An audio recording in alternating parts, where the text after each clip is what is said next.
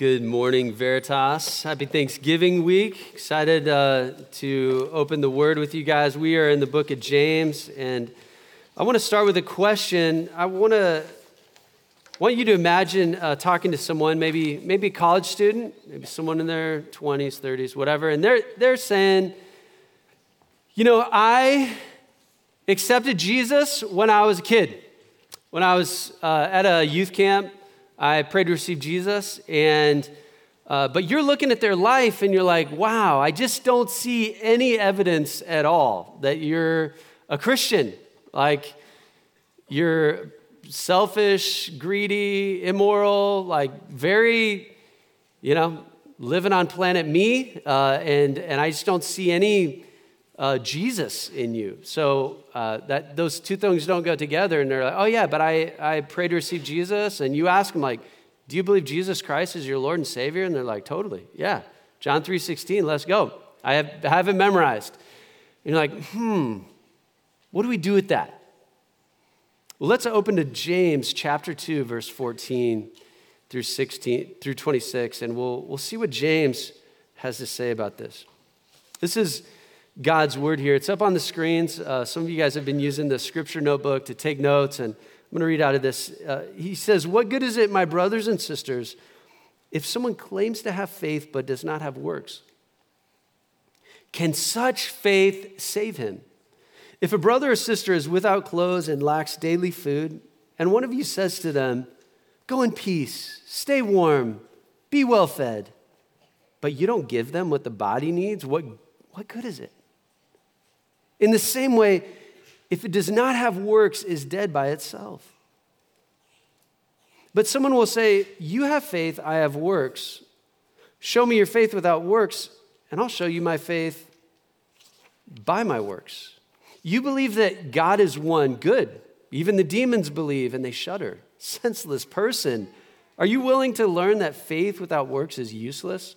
Wasn't Abraham our father justified by works in offering Isaac his son on the altar?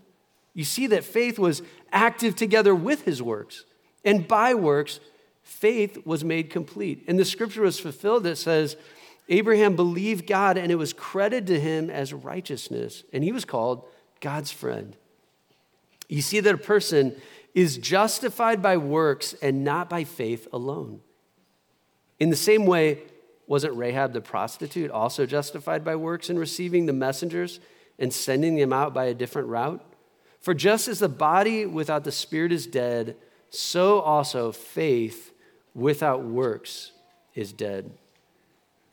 Let's work our way through this text. Starting in verse 14, he asks this question What good is it, my brothers and sisters, if someone claims to have faith but does not have works? Can such faith save him? Now, it's important to understand the, the I mean, this is this verse 14 is so important. He's setting up a theoretical, someone who claims to have faith. So this is a hypothetical kind of theoretical situation. And this person is claiming to have faith. So you could think of it as quote unquote faith. And it says it's faith without works. What are works? Works are actions done in obedience to God.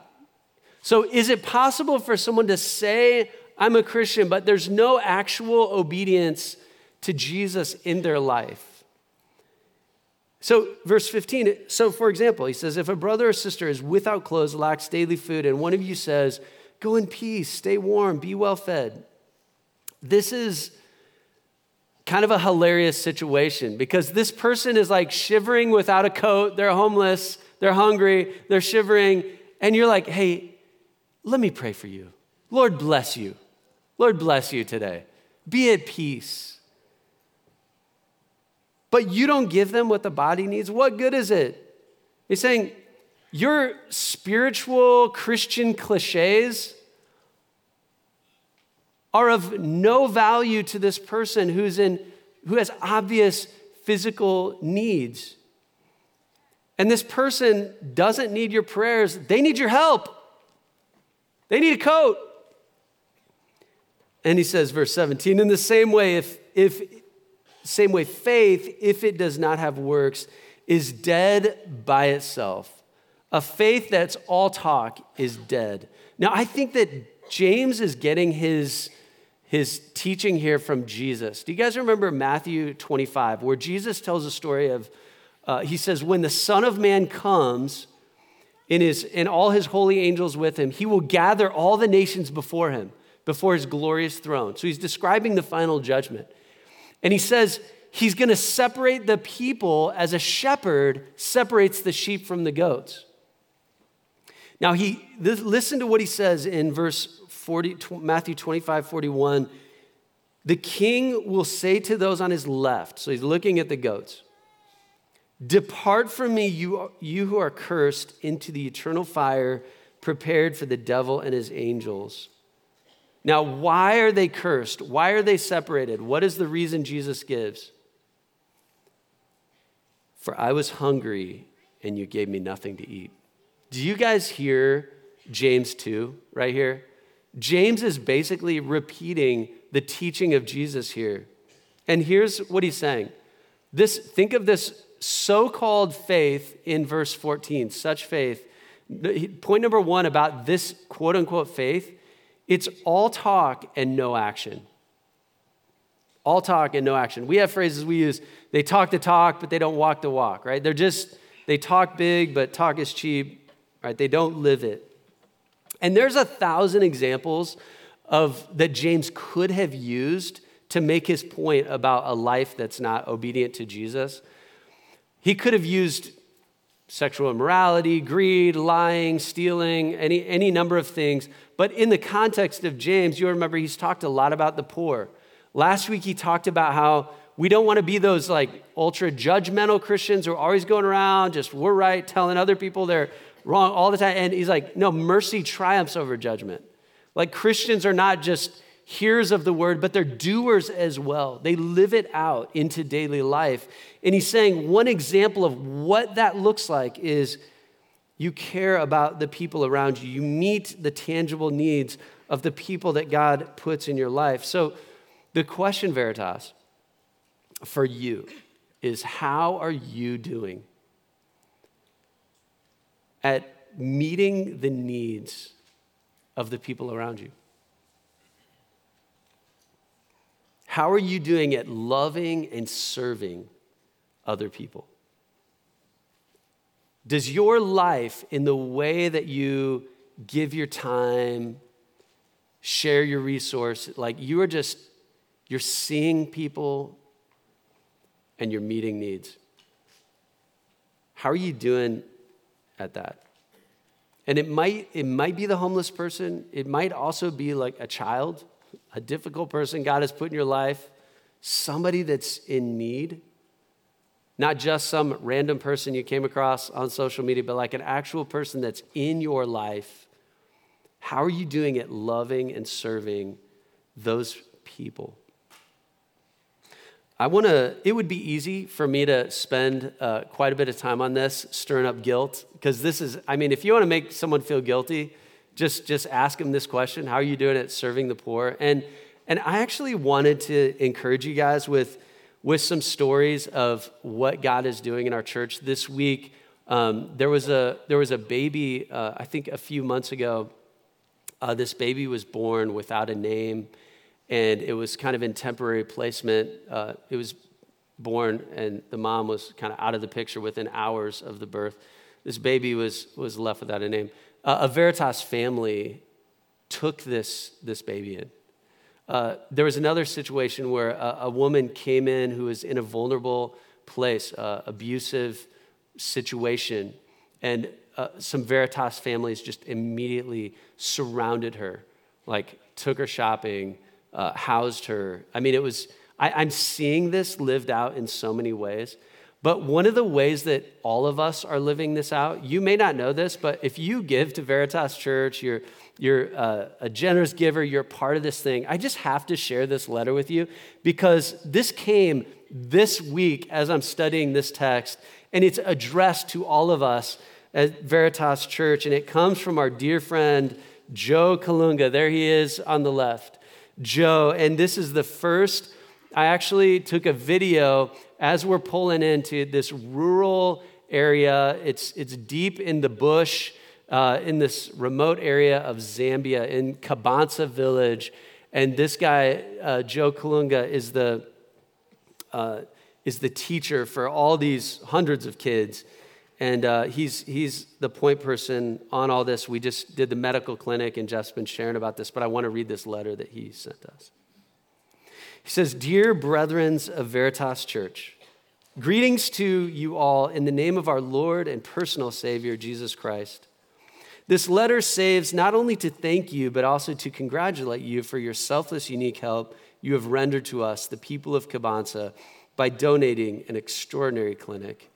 Who are we to deserve this? Note that this life saving facility has been our cry since our settlement in this remote and hard to reach area. Hundreds of lives have been lost from curable diseases. We've killed innocent old people, accusing them of being witches. Behind all deaths, yet it was malaria or malnutrition behind these deaths. We are unable to tell the number of maternal deaths that happened in the past. Remember that the first patients at Kabansa Village Clinic was maternal related, as well as malaria, respectively. The reason we named the first baby boy after Pastor Jeff. Isn't that hilarious? The first baby born at the clinic is named Jeff. I mean, you can't make that up. That's hilarious. Like they had no other choice. Like, what are you going to name it after that guy? You know, just like Jeff. That's funny. You may wonder why it has taken this while to hear a word of thanks from us. Kindly recall what happened at how about they have no internet and there's no like they're hours away from civilization but anyway uh, you may wonder why it's taken a while to hear a word of thanks from us kindly recall what happened at the time jesus went to heaven Disciples never preached the gospel for a while until the promised Holy Spirit came. Kabansa people for the past month never believed the reality and existence of the clinic. To us, we thought it is a dream.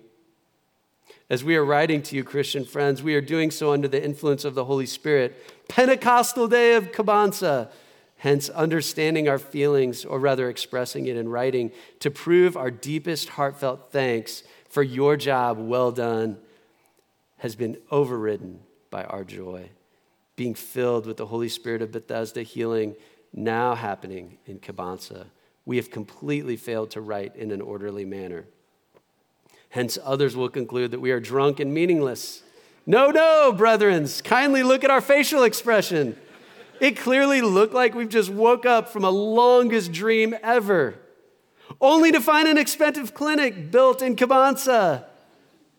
A million questions have not been answered by ourselves to date. How did Veritas Church came to know about us?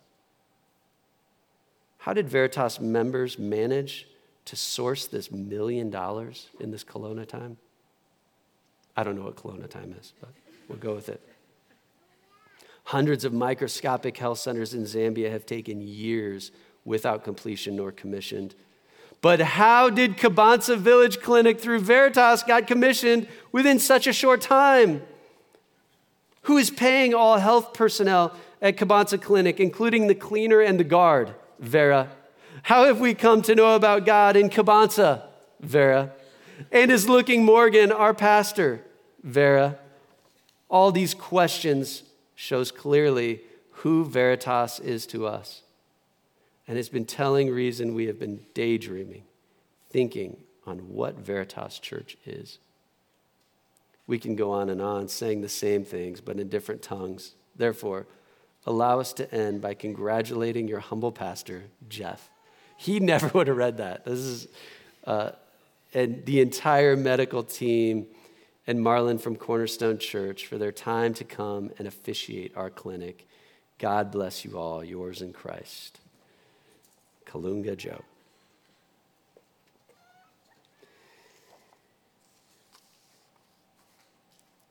Your faith in action. How did we get that millions of dollars for this Kabansa clinic?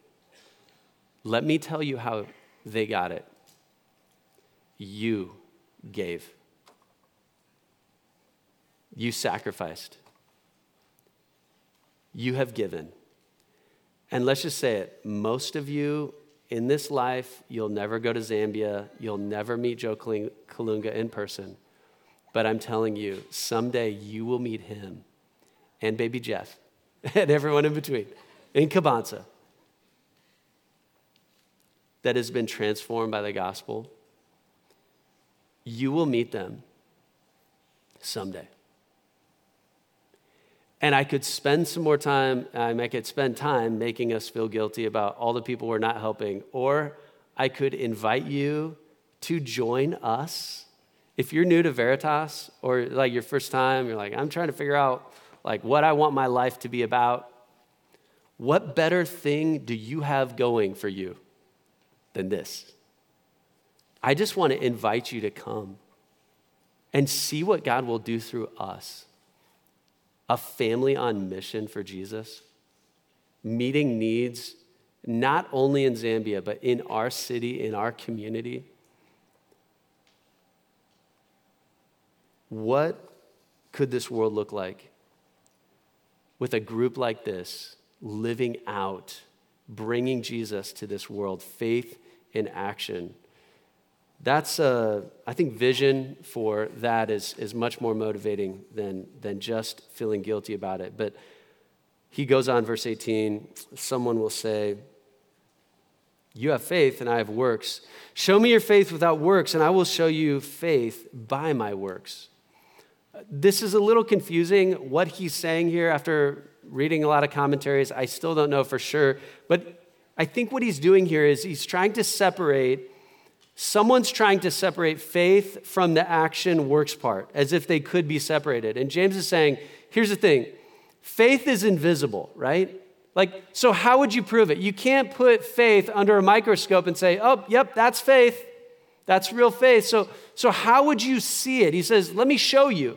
I want you to see with your eyes what faith looks like. And he gives this example I'll show you my faith by my works. How do you prove that your faith is real? You see the effect that it has on someone's life.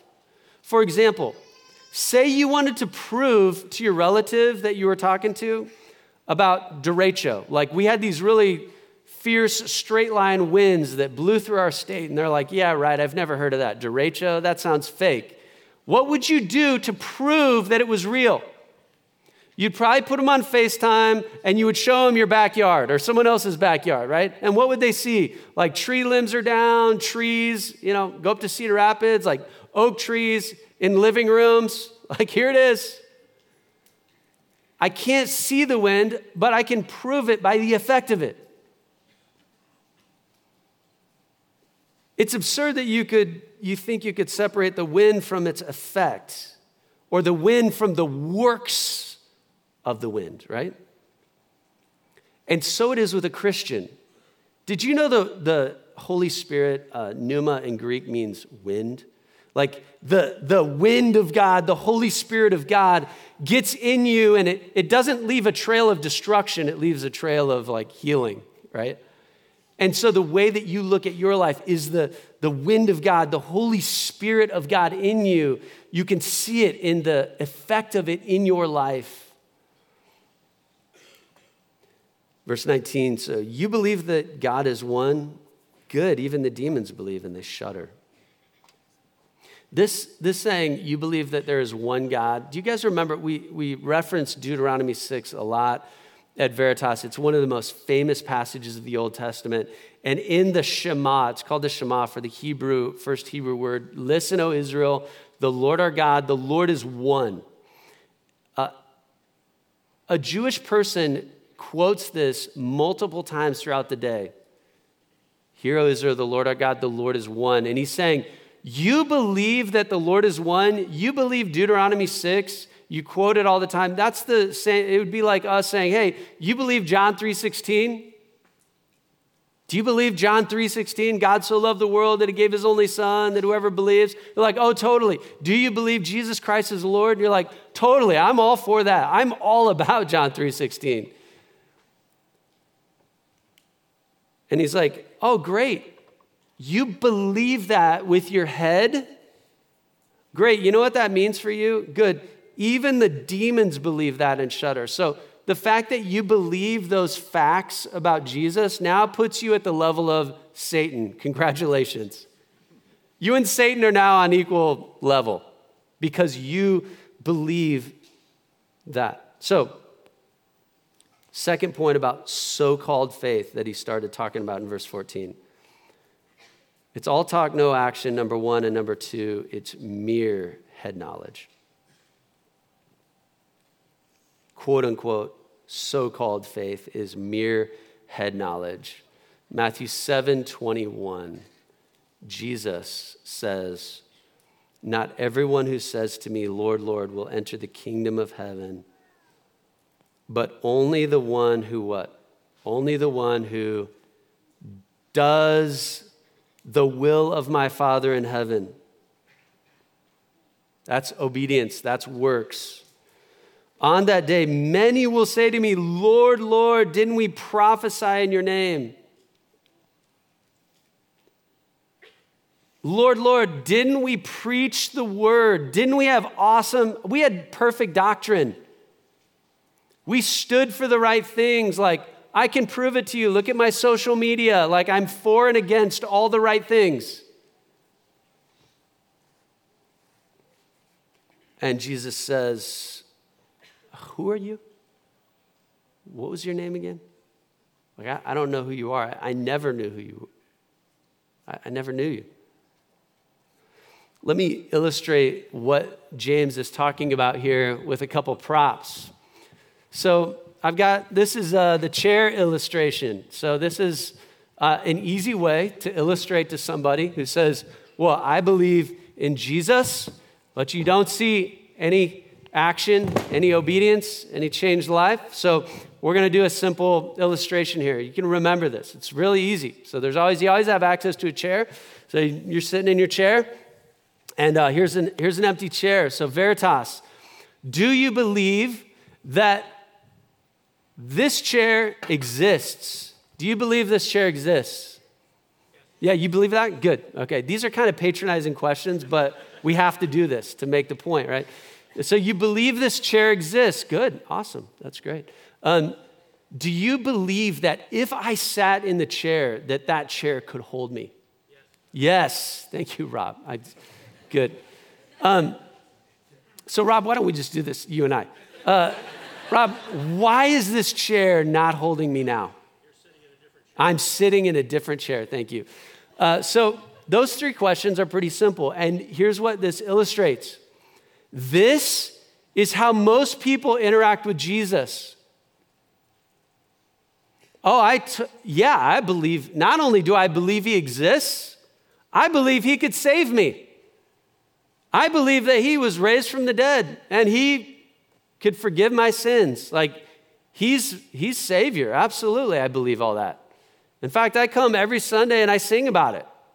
I'm telling you, like, it's, it's great. And so, James, you see what James is doing?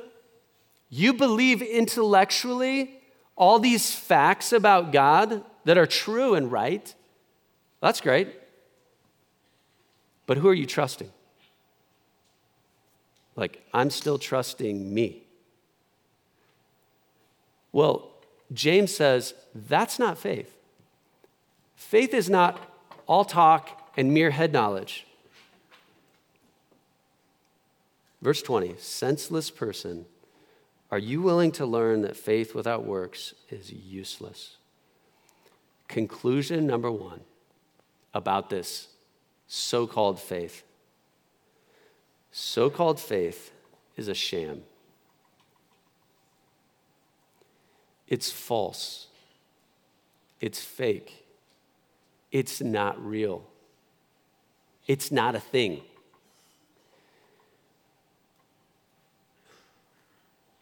And he says, Let me show you how bogus it is by telling you what real faith looks like. Verse 21. This is saving faith.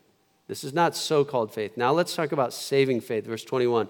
Wasn't Abraham, our father, justified by works in offering Isaac his son on the altar? You see that faith was active together with his works, and by works, faith was made complete. This word for active together is the Greek word synerge, which is word, what, what does that sound like? Synergy. When people have synergy, it's like, wow, they're dynamic together, they work together. Or objects that work together. You could think about a blade of scissors, right? One blade is not very useful, but when you put two blades of the scissors together, the blades have a synergy. And that's the relationship between faith and works. Verse 23 And the scripture was fulfilled that says, Abraham believed God, and it was credited to him as righteousness, and he was called God's friend. You see, that a person is justified by works and not by faith alone. Some of you are asking the question wait a minute. I've read the book of Romans and I think I've heard the exact opposite thing. Well, you have. Let's see what Paul says. Romans 3:28 a person is justified by faith apart from the works of the law. James 1:24 a person is justified by works and not by faith alone. I think they literally just literally in a literally just said the opposite thing, exact opposite thing, right? So I knew, like, I was worried that my atheist professor was right. The Bible is full of contradictions. And as it turns out, he's right. So, what do we do? What are we going to do about that? My dad uh, was talking to his, uh, he's, got, he's got all these friends at pickleball, and, and one of them is a, a Catholic gal, and they always go back and forth. My dad's always sharing the verse of the day, and she came with her verse of the day, and her verse of the day was James 124, you know, uh, just saying, you know, so, so who's right? The Protestants or the Catholics? How are we going to solve this? And what's funny is Paul and James both use Abraham to make the exact opposite point the same story about Abraham in Genesis 15. So, what do we do?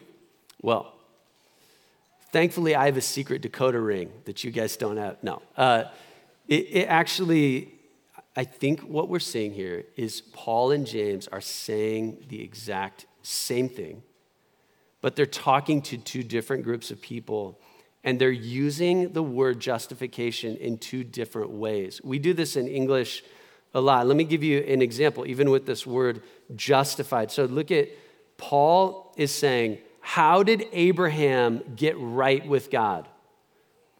How did he get acquitted, forgiven of his sin, and declared righteous? How did that happen?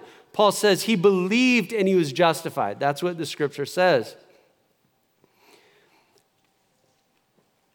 So here's what Paul's saying Abraham was justified by faith alone, he was acquitted.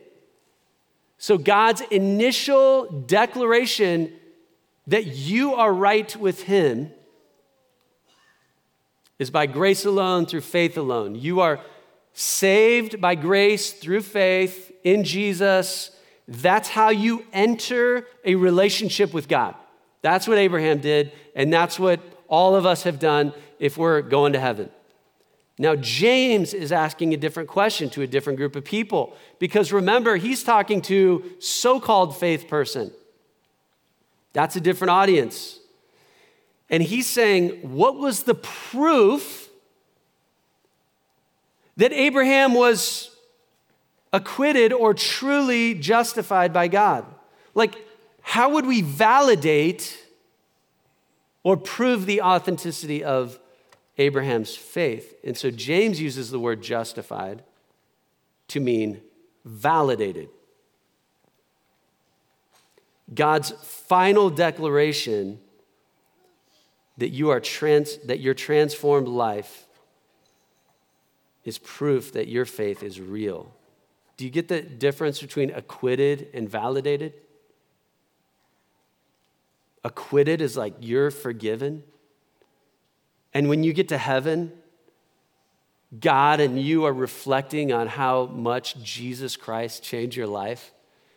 And you guys are laughing and just, he's like, man, I just, the same, this is, this is a, a term we use in, in theology. The same faith that justifies also sanctifies.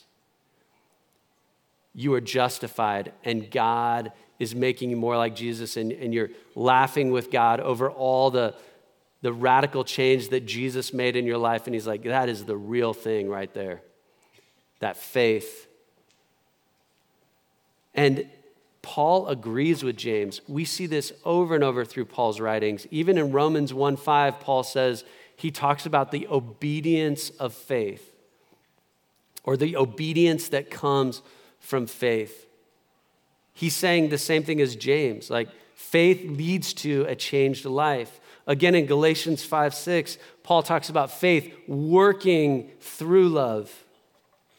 That's James' language. So remember, this is not a contrast between faith and works. This is a contrast between so called faith and actual real faith. You get it? We're not saying you're saved by works. We're saying you're saved by grace alone, through faith alone. But that faith leads to a transformed life. So, conclusion number two the same faith that saves you also transforms you to be more like Jesus. The same faith that saves you also transforms you to be more like Jesus. That's the meaning of the phrase the same faith that justifies also sanctifies. So, some of you are hoping that I will go after the Catholic Church on this point and make sure all of you know that the Protestants got it right. But here's why we're not going to do that this morning. because James is talking to us. And you know what I think our problem is in our church, in our little stream of evangelicalism? This is the kind of heresy and falsehood that I hear from people. Well, my child accepted Jesus when they were young. And I know that they've, you know, they're not walking with Jesus and they never really have. And they, but I just, God did something at that youth camp.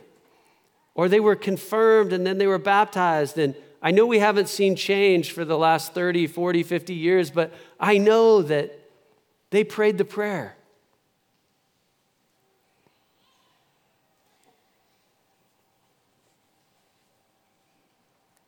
Or the college student that, yeah, I, I went to youth group a couple times and I, I totally, I believe that. Well, well, your life sure doesn't look like it. Like, you're partying all the time. Your, your life is so all about you. Oh, but, but I know Jesus. All talk, no action. That's who James is talking to. You believe there's that Jesus Christ is Lord and Savior? Great. The demons believe that. We're not talking about mere head knowledge here. We're not talking about you're going to go to heaven and answer the right quiz question on Jesus like multiple choice test. Like you're going to check the Christianity box. And God's going to say, "Wow, great job." James is saying, that's not real faith. That's not the life God wants for you. And James has already told us the gospel in 118 when he says, by his own choice, he gave us birth by the word of truth so that we would be a kind of first fruits of his creation. He's saying, when the gospel gets in you, it changes you, it transforms you. That's what I'm talking about. That's what I want for you. So, some of you this morning, I just want to go back to the chair illustration and say, so say this morning you're sitting here and you're mere intellectual assent person, you're mere head knowledge person. What are you to do this morning? Here's what you are to do.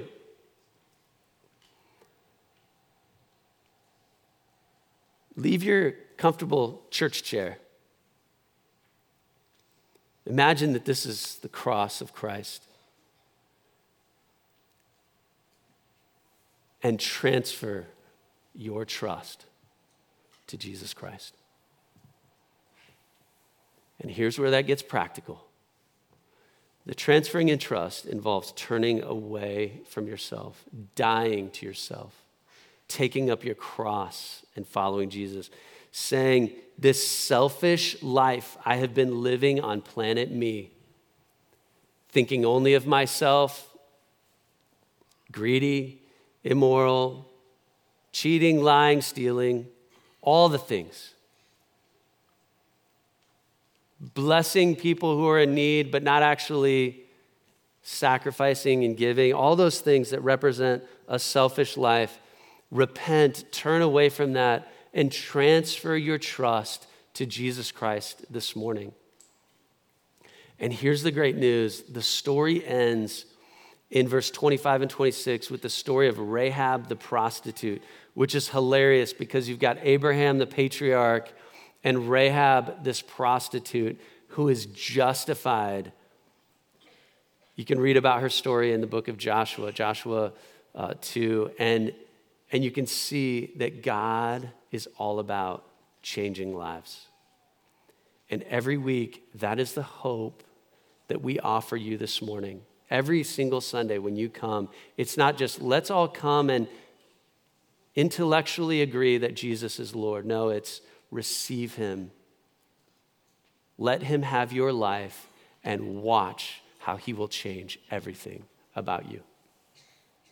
Watch how he will transform your private life, your marriage. Watch how he will transform our city, our county, our country, and even to the ends of the earth in Zambia.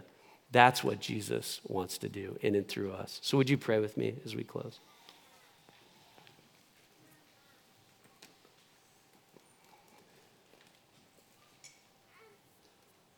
Jesus, we love you and we want to know you. We want to be changed by you. We don't want our faith just to be a bunch of historical facts about a cross and an empty tomb. God, we want the living Jesus to come and just, we invite you to change us. Continue the good work you've begun in us and through us to the ends of the earth. God, we, we step into the vision you have for us of a life of loving and serving the people around us. Help us in Jesus' name we pray. Amen.